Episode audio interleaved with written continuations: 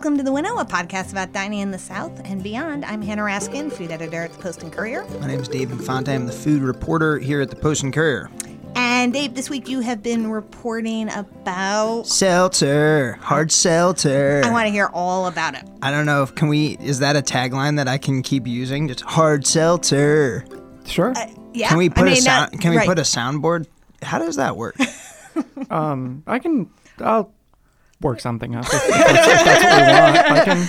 All right. Well, regardless. So, uh, like every time he tells a joke, instead of like yeah, laughter, it's going to be okay. Instead gotcha. of like the wah, wah, be like hard seltzer. All right. None, right. Nevertheless, uh, yeah. So uh, as you as you mentioned, I've been reporting out a story about hard seltzer here in Charleston uh, in the Low Country.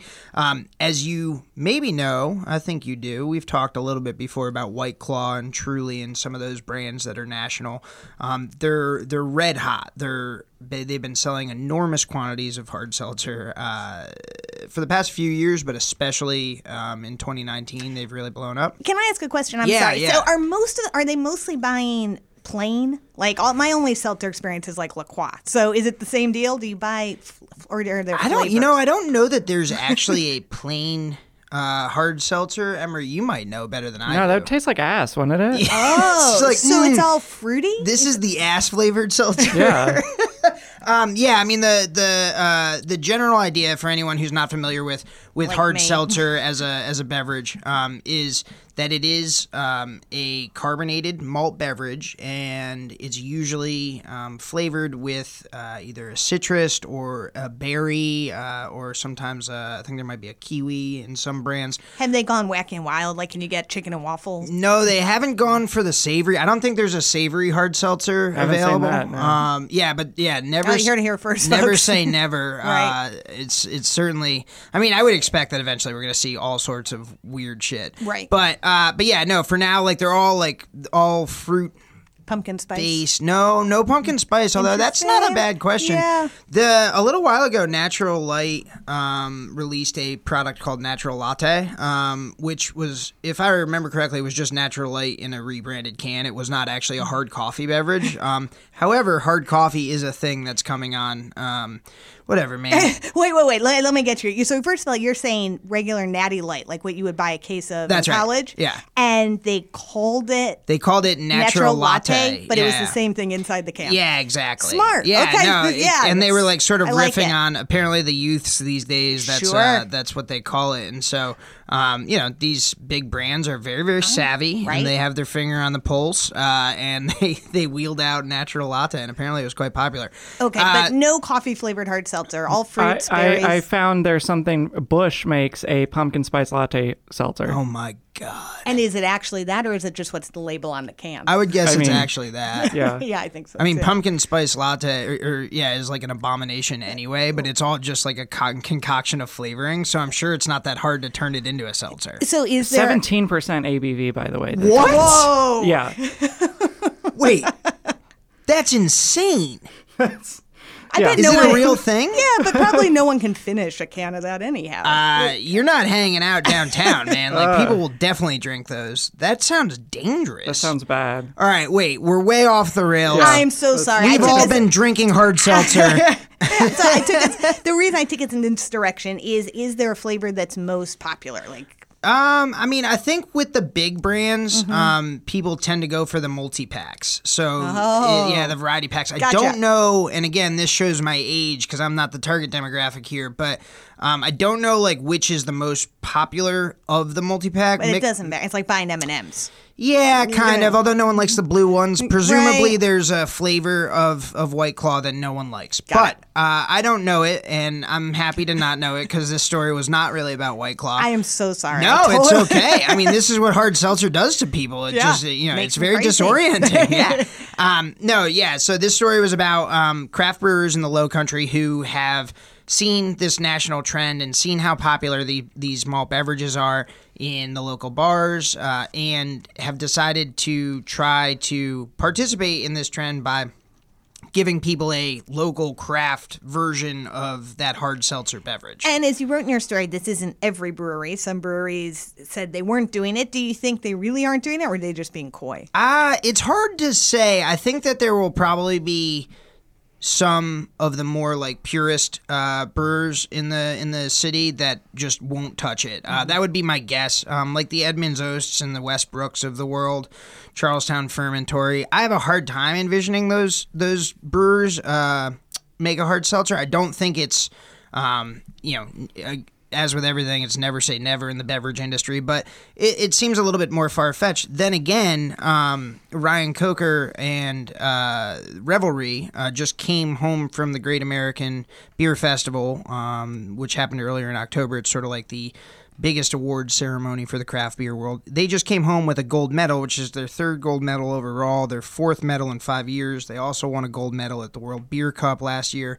They are undeniably a very strong uh, proficient um, or technically proficient brewery. So, it, and they have brewed a hard seltzer before. Um, and Ryan and I were talking a little bit, uh, exchanging emails about, um, you know, his his sort of ambivalence towards the the genre. But it's not, yeah, it's not everyone. Um, it seems like there's about a half dozen or so that have leaned into it, um, and it's relatively small volumes. I mean, it's not with the exception of Twist, which we'll talk about, uh, it, no one is packaging these things. So no one's really competing directly with White Claw. They're not putting it in cans and they're not trying to get it sold by the pallet to like Uptown Social or something, you know? Right. It sounds like it, it, it, makes sense to have and in the tap rooms, right? Because you said it was an alternative. I think. Yeah, I think that's right. So a lot of what I was hearing from the brewers was that it like it checks a couple boxes that beer is not often able to, um, and there's a couple reasons that they wanted in the tap rooms. Uh, one is it's gluten free. Um, most of these products can very easily be made gluten free. Um, so, you know, anyone who comes in with their friends to a brewery and doesn't have an option uh, to you know drink a beer, this is a ready alternative for them. Um, it's low calorie um, or tends to be. Again, generalizing for the whole genre, but these tend to be true. Emery, yes. Sorry to interrupt. I, I got to sneak a correction in. Please. Um, that that Busch thing was actually an elaborate joke. Oh, wow. I, I should I should have read farther before sharing it. Sorry. We've been hoaxed. Yeah, we've been hoaxed. but we've just been de-hoaxed. Yeah, Right. Perfect. The Real hoaxing news, yeah. is no more. Yeah. Um, well, that's, Sorry about that. That makes me feel a little bit better though, because I was seventeen percent alcohol by volume. should- That yeah. that yeah, that should have. Well, I should let that me one. get back to that 17% alcohol. So, um, so hard seltzer, despite the name, is brewed as opposed to distilled, right? So it's under the same license. Can you explain? I don't even know how a hard seltzer comes to be. Yeah, so that's a good question, and there's a misconception with hard seltzers that they are like vodka soda in a can. Um, they are not. This is a malt. Oh, people think it's like the two mixed together. the way Yeah, people used to think rosé Yeah, was yeah. like red and white wine exactly. in a glass. Yeah. Um, and so this is not that. Hard seltzers are not that.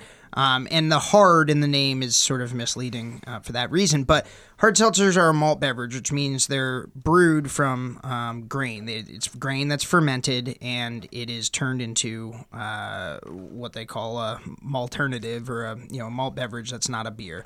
Um, you uh, you brew it the same, close to the same way you brew beer. I was talking through the technicalities with uh, with several brewers in the area, and they said the biggest challenge with with brewing it and making it uh, making it viable to sell is is brewing it clear. Obviously, if you're brewing a beer, like you're going for a color, but it's not supposed to be crystal clear.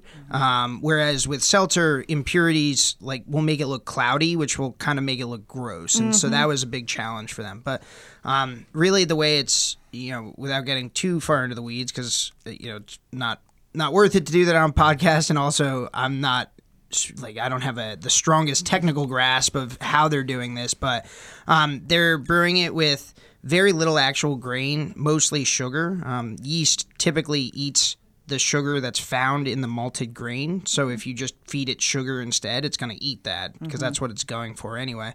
Um, a little bit of grain, which makes it legal in South Carolina, um, because otherwise you wouldn't be able to brew and sell this stuff. Right. Um, and you, I don't know, man. You like you brew it the same, like it goes through mostly the same process for beer, and then you hopefully it comes out clear and you serve it. Um, but the distinction is that um, because it's a malt beverage, it can be um, you know marketed as that, which means that if you are going to sell it, it gets taxed at you know in packages, it Oh, gets okay. taxed at the same rate as beer does, rather than um, what a alcoholic beverage would, which would be a good deal more. Right. Um, uh, liquor beverage, I mean, and at the same time, because of the positioning of the those products in the market, the hard seltzers, it's actually uh, it can command like a pretty good price point, and so it's really attractive from that perspective. Mm-hmm. It's also happens to be relatively cheap compared to a lot of the more involved beer styles to Just brew. sugar. Exactly, it's just sugar and water and, and yeast and uh, you know a little bit of grain here or there, and Yeah. then some natural flavoring, um, which makes it, you know, uh, no one was willing to share um, ingredient costs, which is not surprising. But um, Rusty, Bull, the folks at Rusty Bull were willing to allow that it was on the cheaper end of the spectrum for anything they brewed, um, which doesn't surprise me. I mean, it just doesn't require a lot of ingredients. Did brewers take a financial hit when hoppy beers became popular? Um, I can't say whether they did locally or not, but certainly, I mean, the margins on like uh, you know, a big hop forward, fresh hopped, whatever um, IPA um, will be way way tighter uh, than on um, a lot of the more straightforward beer styles. So uh, there was a lot of uh, there was a lot of push um, push and pull around like securing ingredients and the cost of ingredients went up quite a bit which obviously hit the margins. So um, that was a business challenge that i think a lot of brewers were facing um, a few years ago. It seems to have sort of shaken itself out but certainly um, hard seltzers are uh, really on the other end of the spectrum really Right. like quite cheap Because I'm sure the hop supply has gone up in the interim as well. right? yeah, sort of. Although, as with uh, as with everything else in this world, it's affected by climate change. Yeah, which Yeah. is so hops are very peculiar plants and only grow um, in very specific latitudes, uh, Mm-hmm. and those latitudes. Um, in the U.S., like Washington State, for example, is the perfect sort of environment for it. Um, there's also South Africa has a very good environment for it, but um, as In the 19th century, upstate New York was a Was hops a- hotbed. was a hops Uh, hotbed. hops hotbed. So, yep. See, there you go. I mean, Yep. there's some hops production in upstate New York, but not nearly as much as it sounds like there might have been. Um, so we're seeing that change, and yeah, also as the big brewing conglomerates buy up hop farms, Mm-hmm. um, they actually start controlling the uh, the supply of the of the crucial ingredient. So there's some intrigue there. Right. Luckily, if you're brewing a hard seltzer, you don't have to worry Right, about any guess this. totally off Yeah. topic again. Okay, No, that's hops all right. are not applicable. Okay, Yeah, no hops, no, No hops, in the hard seltzer. Right. Um, although I think there is one or two, not not in Charleston, that's dry hopping hard seltzer. But Yeah. anyway, um, but yeah, so uh, you know we have uh, probably about a half dozen brewers in the Low Country that are brewing hard seltzers, and you know one of the other things that helps, or one of the other reasons that uh, it helps out for some of them is these are small brewers. You know, like they're not brewing a lot of stuff. They don't have a lot of um, you know infrastructure to to bring people into the breweries like they're not marketing more often than not um, and in the case of ghost monkey like they don't have a dhec approved kitchen so because of that they're limited in what they're able to sell on premise to only their stuff so even if they wanted to they couldn't purchase you know white claw and sell it in their tap room for people who needed a gluten-free option they are it's incumbent on them to brew something themselves that checks that box and so or pour them a glass of water. or pour them a glass of water. But I Can't mean, charge a lot for it, right? and yeah. also, yeah, you can't charge a lot for it. And also, who wants to be like with a group of friends? And you know, you would typically order a wine or a mixed drink Mm-hmm. or something. But if that's not available, you don't want to be the only person at a brewery not drinking. That's no fun, Right.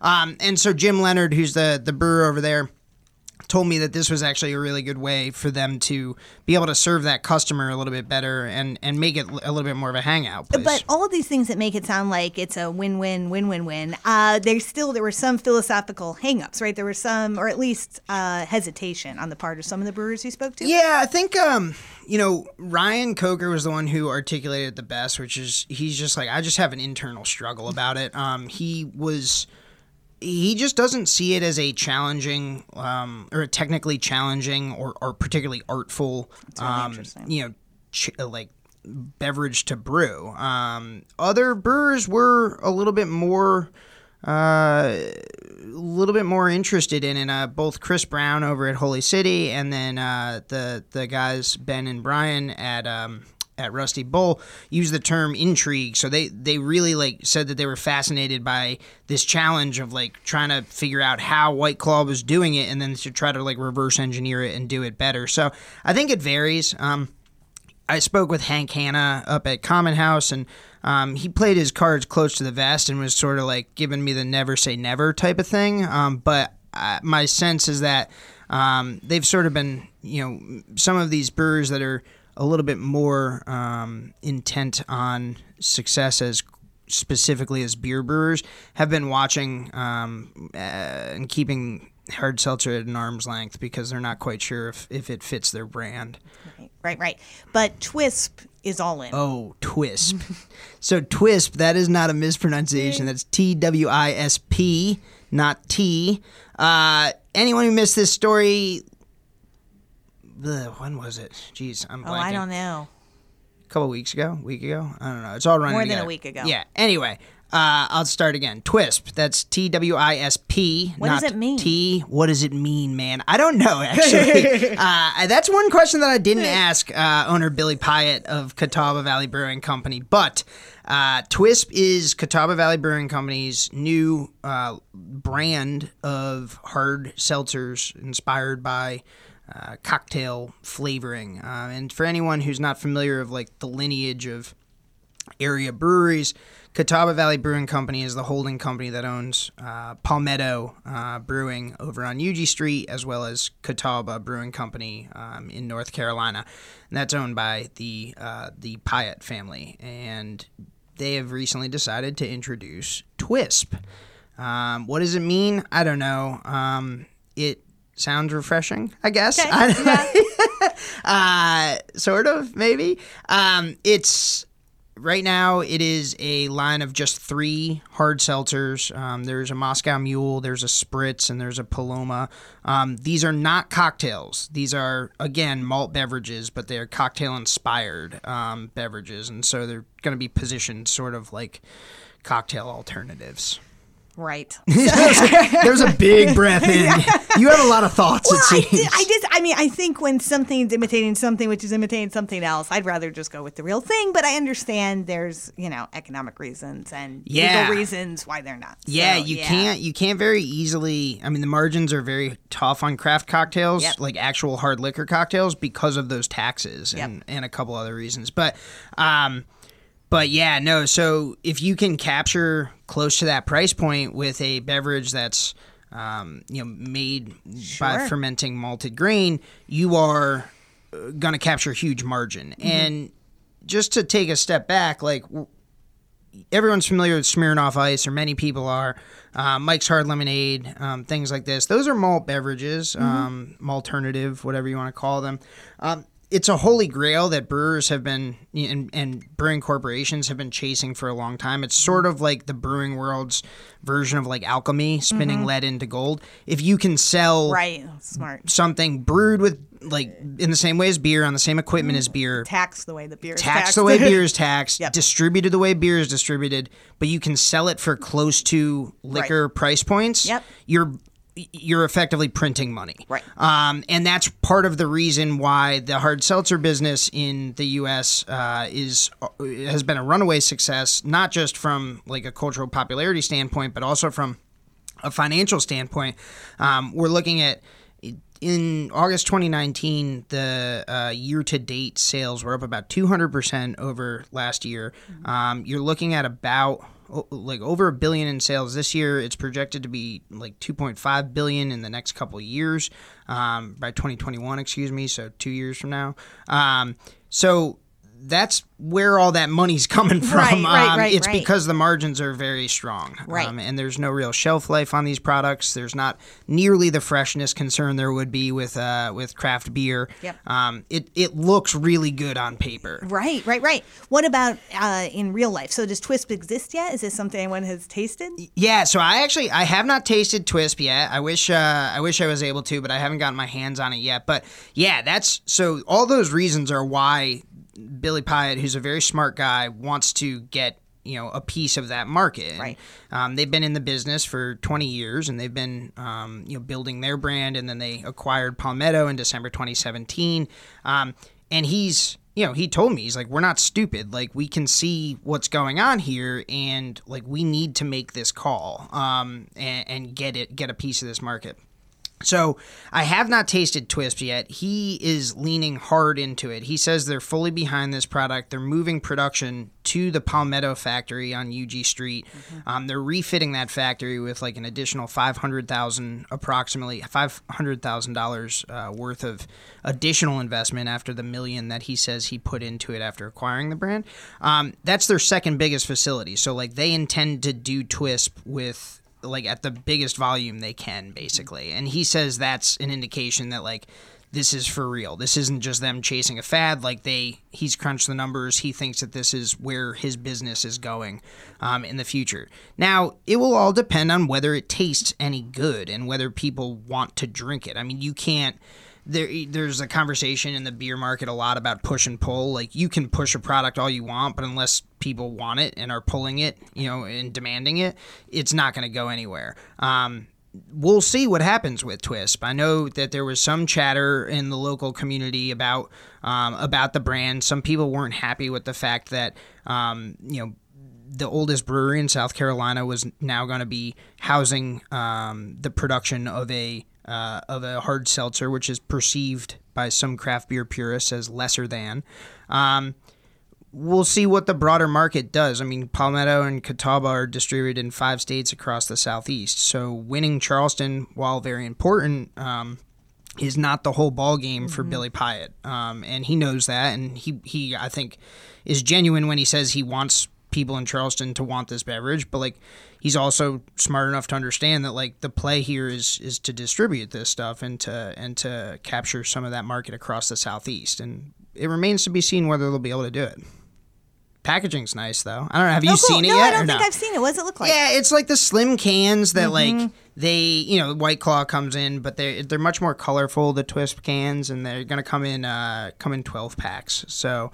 Um, Mixed variety. yeah, I think it's just a mix. He, Yeah. he was saying that that's sort of like when they were looking at the IRI scan data. IRI is like a market Mm-hmm. research company. Um, they the mixed packs are just like that's what everyone buys, and so That's interesting. Is that because uh, people have a short attention span, because they're always drinking in a group? I think it's probably because they're always drinking in a group, have a short attention. I think it's a combination of those factors. Plus, like, I don't think anyone really cares. Like, it all sort of just tastes.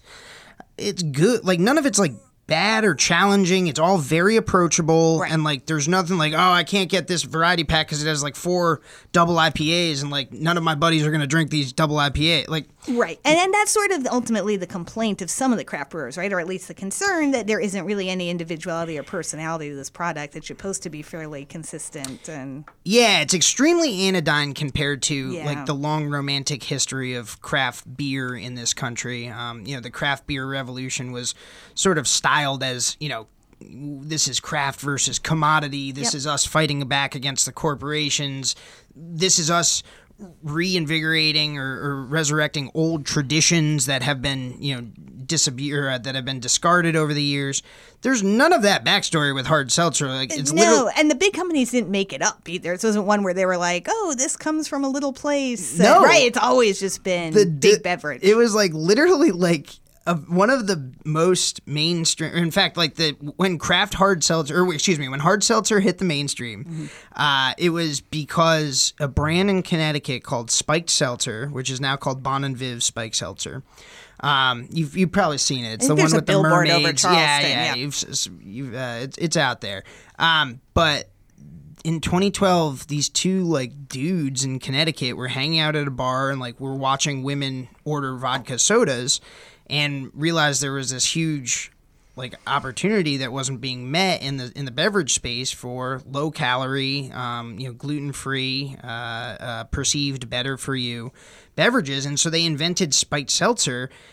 That was it. And then two and then four years later they sold it to Anheuser-Busch InBev, which is the biggest beer company in the world. So there was never like any, you know, sort of legend uh, or or ideology around this product. It, it's a product to serve a need, and it was immediately and to make money. commercialized. Yeah. Exactly. So there's no stigma around that. Right. And that I think is really interesting uh, as you see, and this is what we, you know, what I what I wrote about in the piece a little bit was, you know, as you see craft beer change with with growth slowing in the craft beer industry, um, and people frankly just being less interested in drinking craft beer all the time the way they were a couple years ago.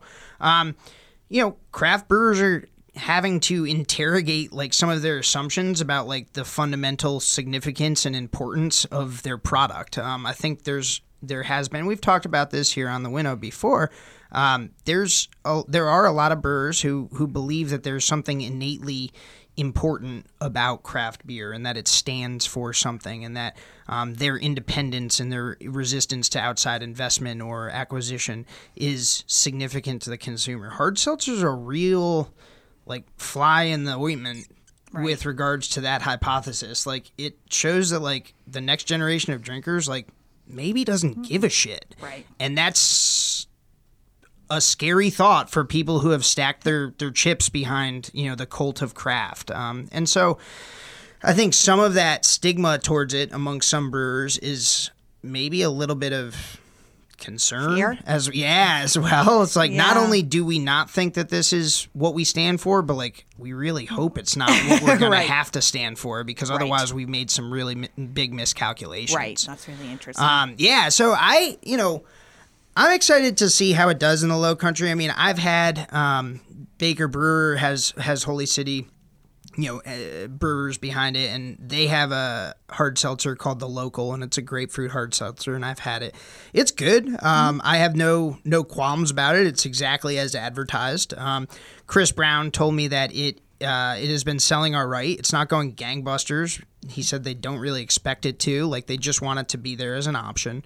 Um, I think people will take to it. I I'm Twisp is the big question mark here, Right. Because Twisp is the one that's competing directly with, um, or will compete more directly in grocery stores and Right. and uh, and you know beer stores with um, with the big national brands. And the question there will be: Does anyone want craft White Claw? Right. Like, does anyone want a craft Truly version, or, or is that customer so okay with mainstream mass-produced commodified beverage that like the value proposition of a craft version of the beverage um, is just completely lost on them and we'll see I, the and when will we out. see? When is this going to become available? So they're brewing a batch. They're brewing one more batch of Twisp in Charlotte, North Carolina, at, at Catawba's facility there, and then they're stripping down the canning line that they have there and moving it to Palmetto, where it will be permanently. Got it. So there's one batch that's going out right now, and it will like the stuff that they're making right now will hit markets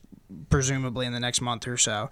Um, and then by early 2020, um, the Palmetto uh, plant will be up and running. At that point, um, it will be they will be producing Twisp uh, ongoing. So at the very latest, you should expect to see it by early 2020 uh, if the initial timeline holds. Um, but they already had a launch party for it. Uh, yeah, the other weekend at Palmetto. Um, I was not able to attend, but it sounded like it was fun. So like the can, like the product is out It's there. out there. Yeah, Yeah. it's just that as it as they produce more of it, it'll be more widely distributed, and Gotcha. and then we'll get to see what it actually does. Cool. Well, you'll have to report back. The fizz biz. That's my. I tried to work that into the story, but it, didn't- it didn't make it. It could have been the headline. Yeah. Man. Yeah. All right. So, Dave, once again, I hope you'll report back on any more developments in the hard seltzer uh, industry. I imagine there'll be many. Bubble trouble. That There was we go. another one that I want. Yeah, sorry, I Oh, was now holding you- on to that Why one. did you save all these? I don't know. I regret everything. All right. Well, um, until next time, I'm Hannah Raskin. You can email me at uh, hraskin at postandcourier.com. My name's Dave Infante. You can email me at dinfante at postandcourier.com. And by the way, buy, buy a digital subscription. If you like what we do here, go to postandcourier.com. You'll see that big orange button in the right hand corner. Smash that button, buy a digital subscription, uh, support the work not only uh, Hannah does and I do, but also every journalist here at the Post and Courier. And uh, we'll be glad you did. And I think you will be too.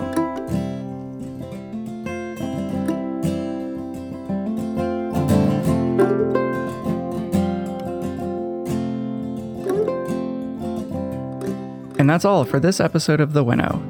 The Winnow is a production of the Post and Courier in Charleston, South Carolina. It was edited and directed by me. I'm J. Emery Parker. See y'all later.